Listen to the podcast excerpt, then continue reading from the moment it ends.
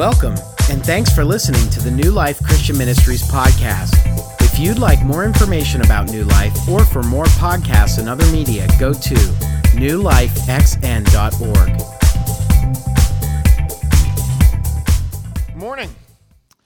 Thank you for coming out and joining us this morning here at New Life. Uh, I know my drive was hazardous this morning and it has only continued to snow. So I'm sure that many of your rides and drives are hazardous as well. And if you're a first time guest here this morning, thank you so much for coming out and joining us. I mean, wow. I mean, not only to visit a new church, but to visit a new church on a day uh, when most people would be like, eh, I think I'm gonna skip this week. Uh, that that's awesome. So thank you for being here. If you're a first time guest, man, that's that's great. Thank you for being here. Thank you for coming to join us. Um, we prayed for you. Uh, we've been preparing for you to be here. We're excited that you came out to join us this morning. And uh, my name is Mark Lutz. I'm one of the directors of youth ministry here at New Life. Uh, I work with middle schoolers, sixth, seventh, and eighth graders. And uh, I also work uh, with leadership development on our team. Um, I work alongside Alex DeRosa, who's here this morning. He's our uh, other director of student ministry. Um, and he works with 9th, 10th, 11th, and 12th graders, and he works with youth worship. And it's, it's a real blessing to be able to be here this morning with you and participate in this series um, called The Armor of God. It's been an awesome series. It kicked off a couple of weeks ago. Um, Pastor Chris started it by talking about the belt of truth, and he uh, really opened up the Word of God in the beginning of the passage that all of these messages are, are based around and drawn from. Um, and he really talked about some of the, the, the demons, the, the real, true evils of this world that we are faced with um, in a world that generally we can't see. We don't know what's happening. And uh, after that, then Pastor uh, Brad came uh, last weekend and talked about the breastplate of righteousness. And if you missed either of those messages, I would just encourage you to go to newlifexn.org. It's super easy to navigate, not like your typical church website. Uh, click watch and listen, and you can watch the first two messages of this series and get caught up to date uh, on what's going on there. Um, this morning, I'm going to be talking about the, the feet or the boots um, that carry with it the, the gospel of peace. And I am really excited to be able to talk about that. And we have this awesome stuff. Uh, and so, the, the, awesome props to uh, Pastor Brad French, our, our pastor of worship and media arts, and also Aaron Henley, uh, who does a lot of our stage design because they've just done really awesome jobs. The shoes were there last night. They are now here. Oh, yeah, you can clap for them. They're awesome. They're awesome. They did a really phenomenal job. And uh, each, uh, each message in this series is based off the same passage of Scripture. It's in uh, the book of Ephesians, chapter 6, verses 10 through 17. And I'm just going to read those uh, real quickly here this morning and get us all on the same page. It says this, starting in verse 10. If you have a Bible app, you can open that on your phone, or uh, maybe you actually brought a real Bible with you. That'd be unheard of. But you might have it. I didn't. I have this. So uh, here in Ephesians 6, chapter 10, it says this A final word. Be strong in the Lord and in his mighty power. Put on all of God's armor so that you will be able to stand firm against all strategies of the devil. For we are not fighting against flesh and blood enemies, but against evil rulers and authorities of the unseen world, against mighty powers in this dark world, and against evil spirits in the heavenly places.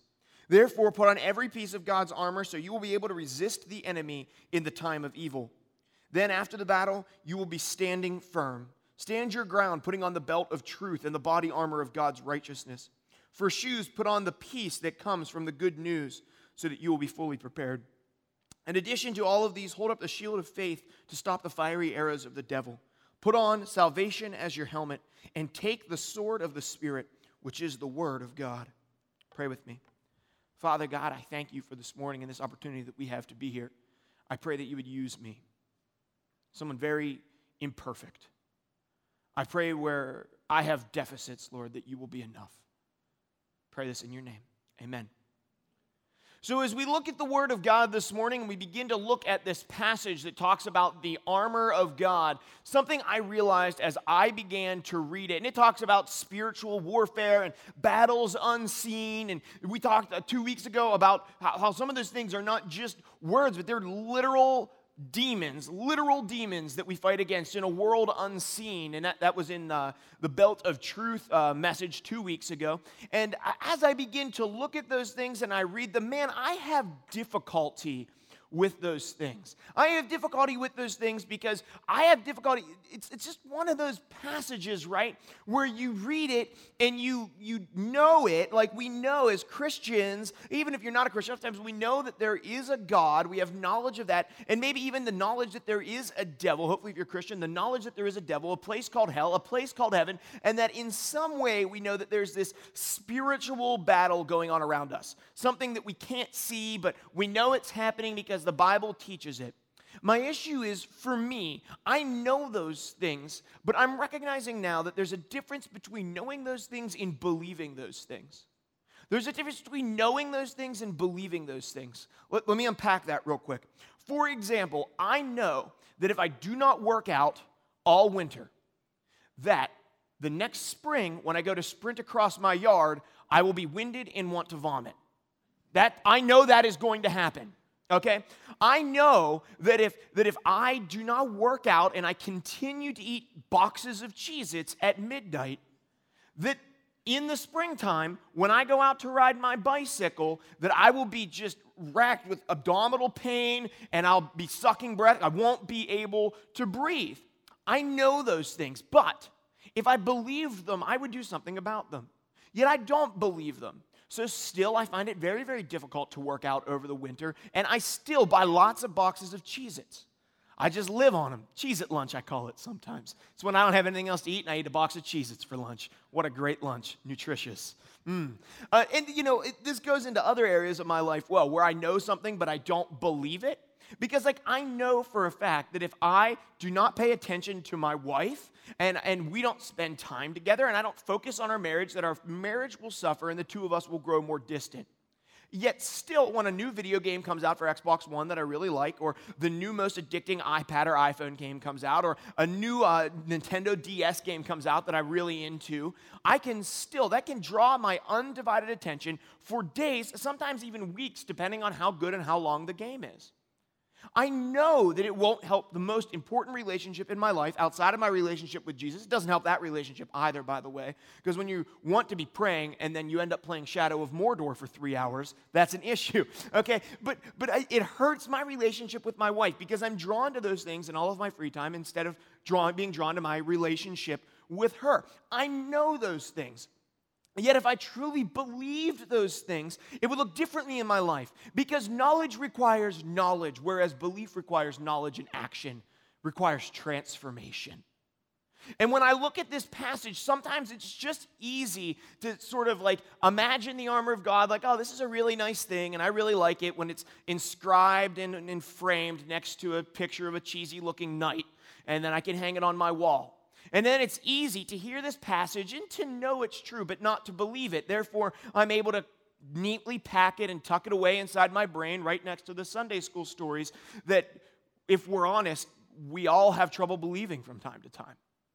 And so it, it's, it's easy to know these things, that there are battles going on around us, but it becomes very difficult at times to believe it and to be transformed by the truth of it. And that brings us to our take home point for today. Our take home point is the one point that we want you to take home with you and live out in the coming week. And it, it's not something, and for me also to live out in the coming week, it's not something that uh, is going to make sense right now, but it will when we get to the end. It says this God doesn't make a plan B, and we are plan A. God does not make a plan B, and we are plan A. So I want to tell you a couple of stories uh, real quickly um, from my life that, that really made this gospel uh, of peace, uh, the, these feet, this part of the armor of God, very real.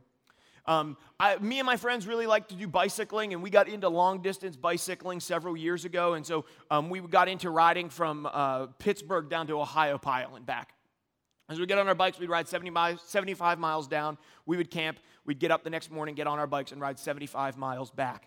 And so we got into training for things like that. And one year we decided that we were going to do this over Labor Day weekend. So we got on our bikes on a Friday. Um, everyone took off work. We biked down to Ohiopyle State Park. And this time we hiked our bikes up the hill into Ohiopyle State Park and uh, we camped. Um, Friday night, and then we hung out Saturday, and we camped Saturday night. Then we got on our bikes to ride back home on Sunday. And this particular time being, we decided we were going to stay a day in between to rest our legs. Some of us who were crazy decided that we would also like to go whitewater rafting while we were there. It was a Saturday, it was over Labor Day weekend. The, the Ohiopyle was packed, but we wanted to go whitewater rafting. And so we scheduled for whitewater rafting, and we had a couple of people, one individual from the church who also came down. They um, drove vehicles down, they packed all of our camping gear in their vehicles. That way we didn't have to carry it all on our bikes this year. And uh, we got down there, and Saturday rolled around, and we woke up. And I do hammock camping whenever I go bicycling. So woke up from my hammock, and uh, we got ready to go and went down uh, to where we were gathering to go whitewater rafting. We got on this little smelly bus, and we went up to the launch site. And at this point in time, I had been rafting once before as a child. And when you take a child whitewater rafting, you're not actually taking him whitewater rafting. You're just putting him in a raft and pushing him down the water. Um, because you just don't take a kid down something that dangerous, generally speaking. And so as a young child, I did whitewater raft, but I whitewater rafted the middle Yough, um, which is the safest and the most calmest section of whitewater rafting that Ohiopyle offers. This time we were doing the lower Yough, which wasn't the hardest, but it was next to the hardest of the whitewater rafting that, that they offered at Ohiopyle. And so I got there and I was really confident about it up to that point, And then I began to realize that you lock yourself into a raft with your legs and you also swim with your legs. And I had biked 75 miles with my legs. And so my legs were not fit to either swim or lock myself into a raft so I didn't fall out of it. And so I was really, I was, I got really nervous. I got really nervous. I was rafting with two other guys that really hadn't been rafting before. And so when we got out of the bus, um, they said, hey, go ahead and choose your guide. And I had a friend, Zach, who was with me. He was with another group of friends in another raft. He was really cocky because he had whitewater rafted three or four times. So he was like confident. And, You know, he's that guy who just gives you tips on stuff that he doesn't really know enough about like he was an avid whitewater rafter for his entire life. Like he's been rafting 600 times. He's gone three times. He's telling me everything about it. Like, you don't know anything about it, man. So anyway, so we, Zach, I hope you watch this. Um, so we get Zach, and he, he goes and gets his guys. I got my three guys. I immediately went and I just latched to the largest guide that I could find. And we'll call him Frank. I think that was his name, actually. So Frank was a short guy, but what he lacked in height, he really made up for in muscle mass and attitude. Um, this guy was just incredible. Uh, we began to learn his story um, as we began to do some practice stuff with whitewater rafting. Found out that he makes a living uh, off of whitewater rafting and whitewater kayaking. He actually has, has kayaked and, and rafted in a handful of different countries. He spends his life traveling from one place to the next as their season for whitewater rafting is in and leads trips, and in between, he kayaks and does his own rafting. Um, and then, in addition to that, uh, he's been killed twice, drowned to death, and resuscitated, brought back to life, which is nuts. And on more occasions than that, his kayak flipped over and he got his head or his body lodged in between rocks. And uh, just before he went unconscious, someone flipped him back over. The guy was nuts.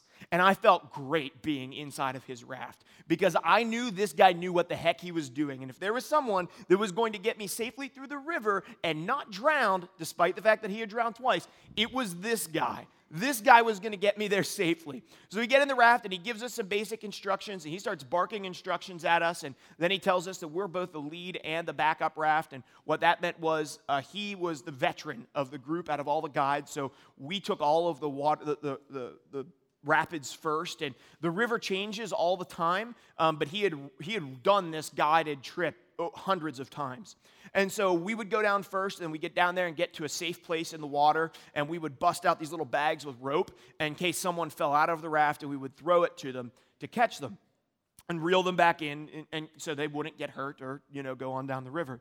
And so we started doing that it was amazing man. With this guy's instruction we felt like we were just really advanced whitewater conquerors. I mean we were awesome. Um, we could do anything. Man, we did this surfing thing where you get up behind a waterfall and you sort of like surf with your raft. And, and we, the only time we fell out was the time he purposefully knocked us all out of the raft so we could get to experience what it was like to be in ice cold water and get smashed off of rocks. Super fun, Frank.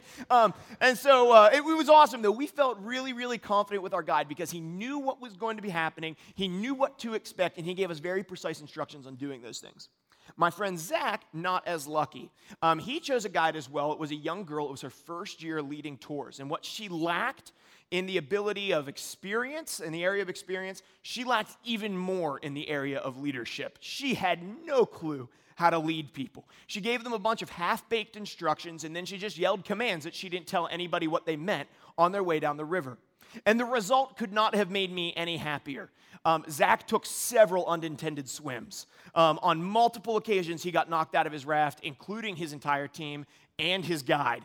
It was awesome. I got to reel him in like three times with the rope made me feel so good about myself. Um, but here's the thing Zach chose the wrong guide, right? He had a choice in guides. He chose the wrong guide. This girl would just be up on the top of the raft and she's just shouting, shouting random instructions and then, and then backtracking. I don't want you to do that. And then she would shout at one person. And eventually it was hilarious because we would get to a safe place of water. We look back to watch the other rafts coming through. And here comes Zach's raft through. And as soon as it approaches the rapid, everybody from Zach's raft grabs their oars, throws it to the center of the raft, curls up in the fetal position, and falls into the center of the raft in hopes that when they get through the rapid, they will still be in the raft. And it would just like spin and smash off of rocks. They would get stuck up on rocks, and people had to go back and pull them off. it was awesome to watch. Um, luckily, none of them were hurt, mind you. Luckily, none of them were hurt. But you know, Zach's experience and my experience were very, very different experiences. And there's no, there's really a lot of different examples that we can draw from that to talk about leadership and what leadership really is. But what I really want to focus on is what happened after the rafting trip. As we got done with the rafting trip, we were going down uh, the, the really this beautiful section of river, really calm after the rapids. You have about three miles until you pull your rafts out of the water. And we had talked to our tour guide, Frank, the entire way down, and we were learning about him and his life and his near death experiences and his daughters and uh, his divorce, everything. We had learned a lot about this guy. And it became very clear to me, and apparently to everyone else in our boat as well, that Frank was probably not a Christian. It could have been the amount of times that he swore at us. And we were strangers. Every time we would make a mistake, he swore at us. Every time we weren't paddling hard enough, he swore at us. Every time he wanted to swear at us, he swore at us. I did not mind being sworn at though because he was keeping me alive. So it did not bother me one bit.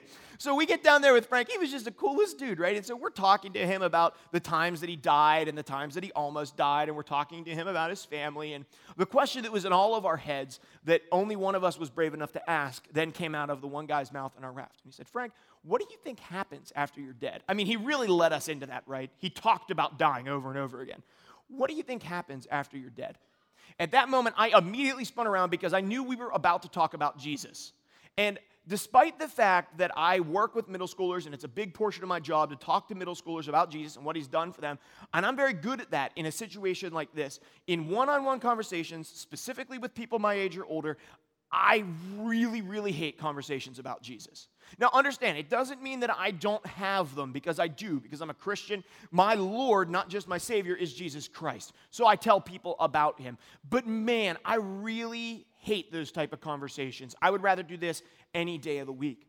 And so we immediately enter one of those awkward conversations. I knew Jesus was about to come into it, so I spun around, fixed my eyes forward away from the two people having the conversation, and shut my mouth and quit talking. And I was just sort of like waiting out the storm. And so they continued to talk, and, uh, and the, the guy that was with me continued to tell Frank about Jesus and about the saving grace that he offers. And at the end of the trip, we got done with it. Uh, Frank didn't accept Jesus that day. Um, there was no like magical rays of light that came down from heaven and shined upon our raft or anything like that. Frank is probably still the man today that he was. He believed very strongly in what he believed. When asked what, what happens when you die, Frank's quite literally, he said, you just go to the ground and you, it, it, quite literally, you would push up daisies if someone was so kind as to plant them on top of your dead body. Um, that, that's what he believed. He believed there was nothing. And he lived in such a way that it showed that. I mean, he lived in a, a, doing something that he loved despite the fact that it had tried to kill him and most likely would kill him and quite possibly very soon. And that's just the way that this individual lived. And so when we got done, his life wasn't changed, but I will tell you this he knew two things. The first thing he knew was the individual that was behind me talking to him about Jesus believed something, and he knew that he believed what he claimed to believe. And the next thing he knew was this that if I believed the same thing as this guy, if I claimed to believe it, that he would have reason to doubt if I really believed it or not. And we got done with our rafting trip and we went and we pulled our rafts out of the water. And that passage in scripture came to my mind that says, If you disown me before man, I will disown you before my Father in heaven. Whew. And that was heavy for me, much heavier than pulling the raft out of the water. And I prayed for forgiveness and I repented.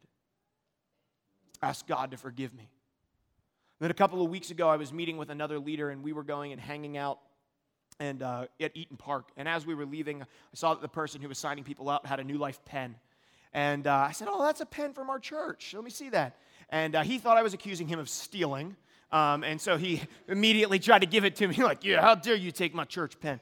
Um, but no, but he, I was not accusing him of stealing. So I was like, oh, no, no, no, man. And I backed off because I was like, awkward, awkward conversation, potential, don't want to be stuck in that weird. I, I, I, already have been too aggressive. I accused this poor individual of stealing, so I just backed off. And then the guy who was with me said, Hey, man, do you go to church somewhere?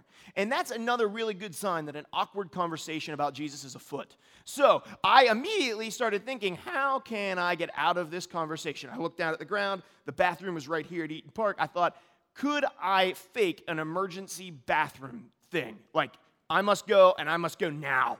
And probably not because I had just come from the bathroom. So I'm like, that is not a viable option. I could act like my phone's ringing, but also that would look stupid and they would not believe me.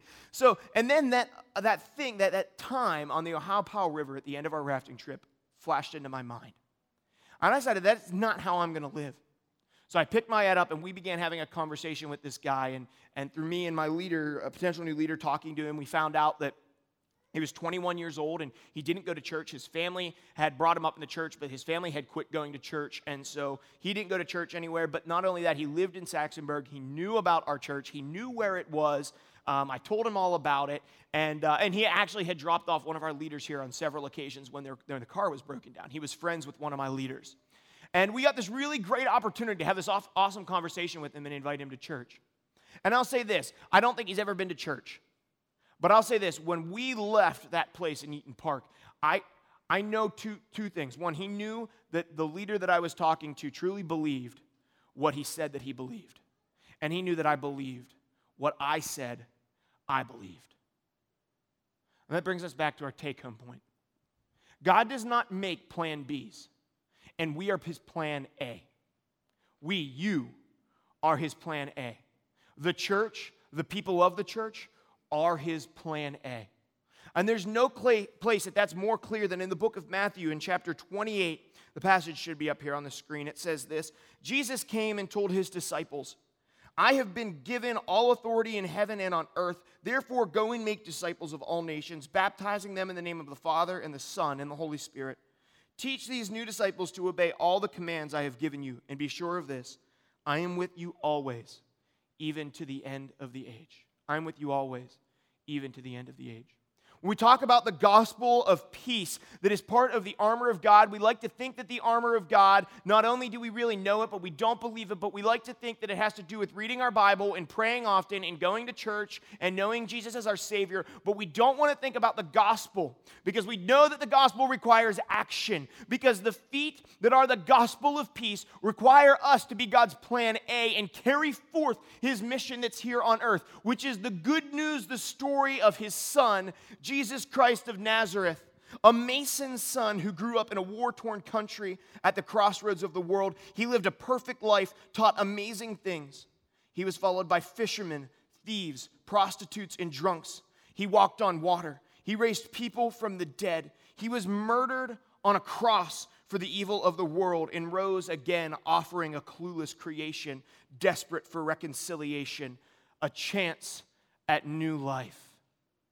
My prayer for you today is that you would know that you are God's plan A and that God does not make plan Bs. That God has one set of instructions and one plan in place for the restoration of the world, for people to know love in peace, for darkness to be shattered, and for brokenness to be healed. He has one plan for those things, and it is you. You are God's plan A because God does not make plan Bs. He is not starting over. He has created human beings in their sinfulness to be reconciled to Him through the blood of His Son, Jesus Christ, and then to carry that story of peace, peace between man and man, and peace between man and God through the sacrifice of His Son, Jesus Christ, to the ends of the earth, making disciples of all nations. And my hope and my prayer for you is that you would realize this morning, and not just know, but that you would believe that you are God's plan A and that God does not make plan Bs. In fact, that's our commitment for today. Our commitment for today is this I will act as though I am truly plan A this week. And I like that, but after writing the sermon, I changed it to this I will believe, because believe, remember, requires both knowledge and action. It is transformation. I will believe I am truly God's plan A this week. Pray with me. Father, I thank you for this time that we have together this morning. Lord, I, I pray against the snow, and I pray for warmth. And I ask you, Lord, that you would touch hearts in this room, that we would all know more fully, myself included, that you did not make plan B. And Lord, that you have made us plan A. Amen.